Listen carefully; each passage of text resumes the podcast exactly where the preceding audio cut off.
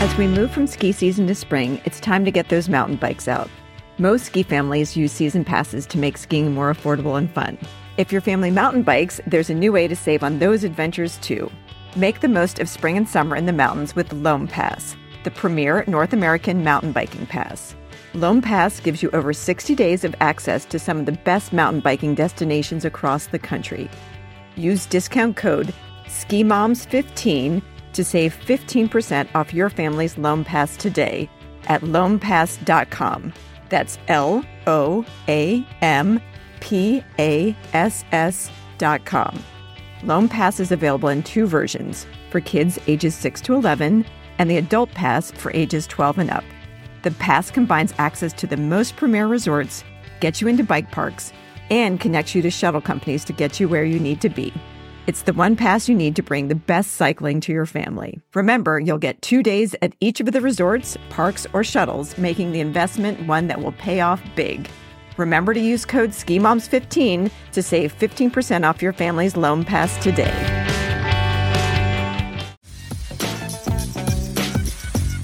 Welcome to the Ski Moms Fun Podcast. We're your hosts, Nicole and Sarah.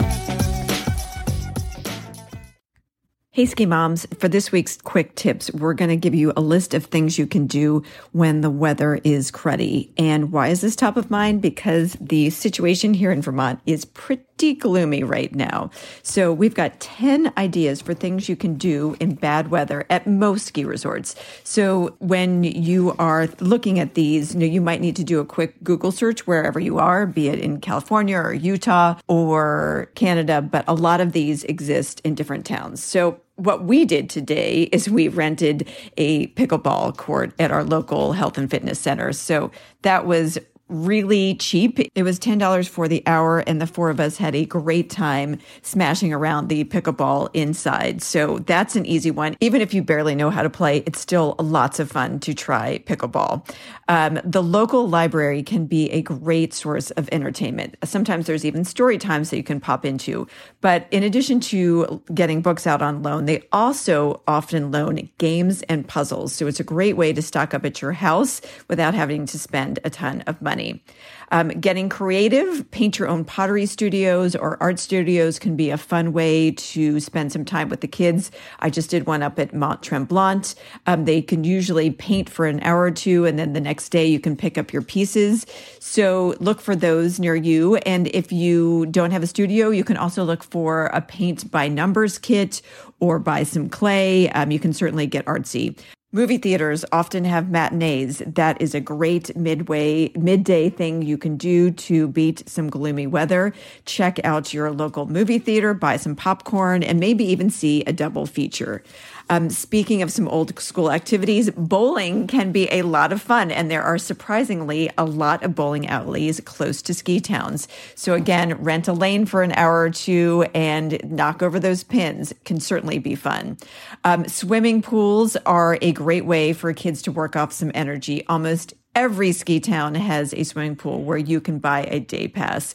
Um, many of those swimming pools also have um, climbing walls in the health center, or they will have other things like bouncy houses or other ways for kids to burn off some extra steam. So look for your local health center that has a swimming pool. You really can't go wrong there. So climbing walls, we said, um, are a great way to get some energy out. Some mountain towns have standalone climbing centers, and that is a great way to spend an afternoon. The kids get tired, everybody can try it out. It's safe. There's often beginners classes as well. Escape rooms are awesome. I did a great one in Park City a few years ago.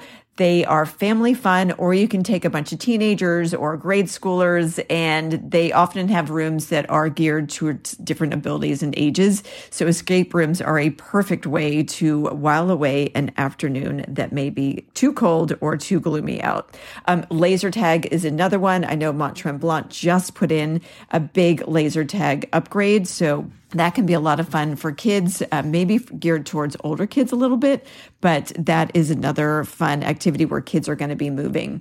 Finally, check out your local historical society. See if there are any museums nearby. I know in Stowe there's a museum of skiing nearby, and there's also a tour available at the Ben and Jerry's factory there. So those are some fun things to do. Um, and there's also something you can do with Lake Champlain chocolates in Stowe. But looking up what is local to your specific area when it comes to historical sites can be a good way to make the best of a bad situation. And finally, don't forget to pack some things with you that may make it a little bit easier. You know, we've brought baking kits over the years, we've brought Legos with us over the years, and some of these toys um, that you don't even have to bring out if maybe you keep them hidden and you have great ski days, you don't even bring them out, you save them for the next trip. But but a smart ski mom might have a couple of these things stashed away for just these sorts of gloomy situations. The weather will change, it will get cold, it will snow again, but we hope that these tips make it easier for your ski family to make the best of a vacation where maybe you don't have the best weather. Thank you so much for listening to the Ski Moms Fun Podcast. Please be sure to subscribe wherever you listen to podcasts. Head to the skimomsfun.com website to check out our swag and find out more about our community. And be sure to follow us on Instagram at Ski Moms Fun.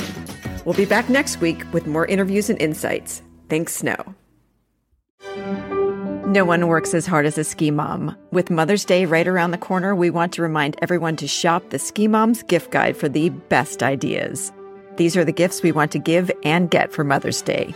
Prices range from under $10 for simple treats like notepads to big splurges like a new boot bag. Remember, the big day is Sunday, May 12th, so you want to shop now to make sure everything gets there in time for mom. Visit the skimomsfun.com gift guides page or click the link in show notes to see our picks for this year.